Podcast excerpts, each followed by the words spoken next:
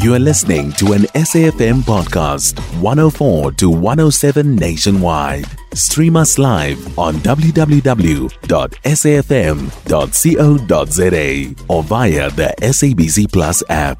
SABC News, independent and impartial. Me, I'm a bit of frustrated as well with the situation that is happening here at school.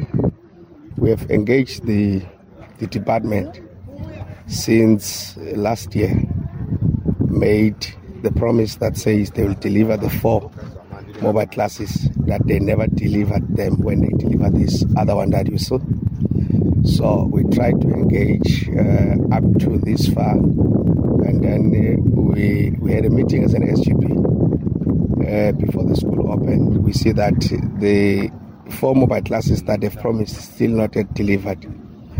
So we look at that the grade nine, the whole grade nine, which is we have almost like 300 learners, doesn't have a class to, to learn and to eat. We look around the trees, maybe we can patch them around the trees that we have, and then we find nine. So we see that it's Silamafa was not ready to accept the learners, our kids, to the school because uh, we cannot go to the issue of COVID and say it, they will rotate. We have seen COVID has, has led our children to be set back. Uh, so we see that it's it's not going to work for us. So we, we, we, we rather let the children stay at home until maybe the department do what it's due to them so that the learning uh, can be conducive for the learners to come back to school. And that was the uh, school governing body chairperson at Sidla Mafa Secondary School in Nkomazi in Mpumalanga. Now, uh, the advocacy group Equal Education is holding two pickets today in Gauteng and in the Western Cape.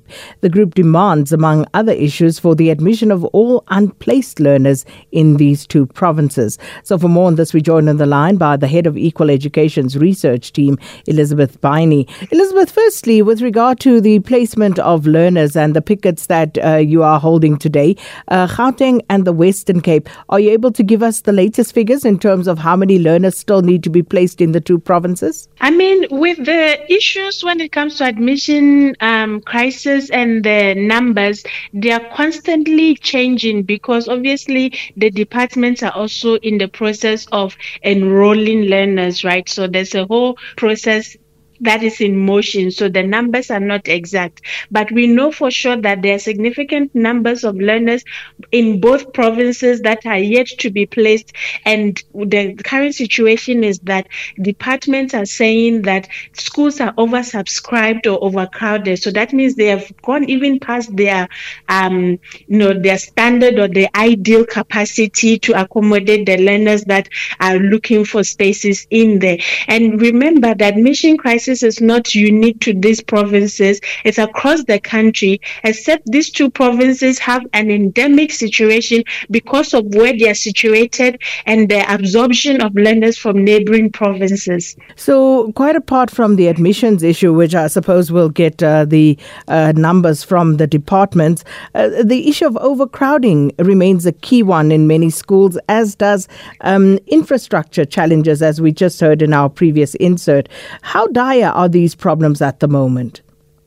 So, when it comes to the admission conversation, admission and overcrowding are twin problems. So, they go together. We cannot address one without addressing the other because they feed into each other.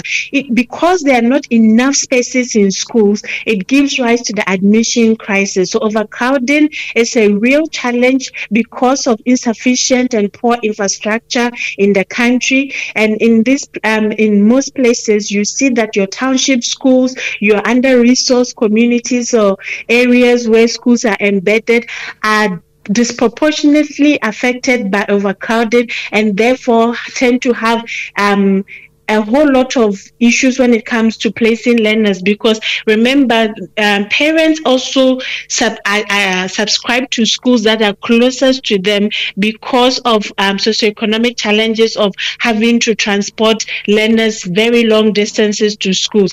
And so we're having issues that the school infrastructure challenges, particularly over crowding in the province like um, Gauteng especially gives rise to the very grave issue of admissions that we encounter every year that learners are actually wanting to go to school. They are ready to start the school year, but there are no places for them because there's not enough classroom space. There's not enough spaces in the schools to accommodate them. With regard to infrastructure, so um, we've dealt with already a few instances right on this show about uh, parents, uh, communities who are unhappy about the state of uh, the school infrastructure. So, mm. with regard to that, you know, we, we had the norms and standards passed, but uh, it still seems to be another recurring problem year in, year out.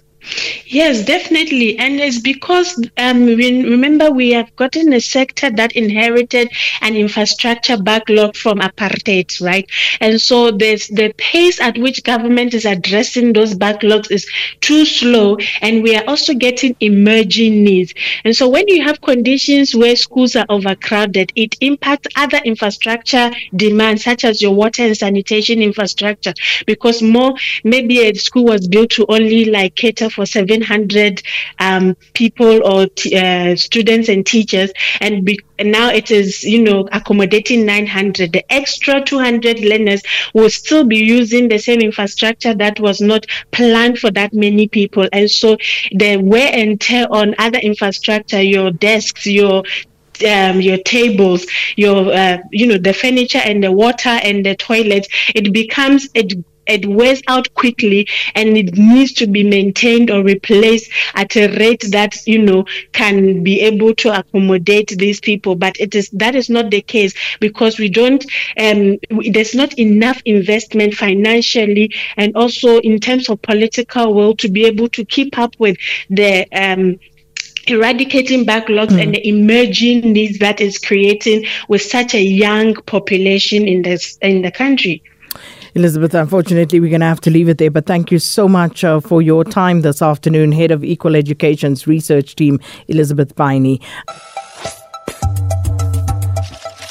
You can find SAFM Current Affairs on 104 to 107 nationwide.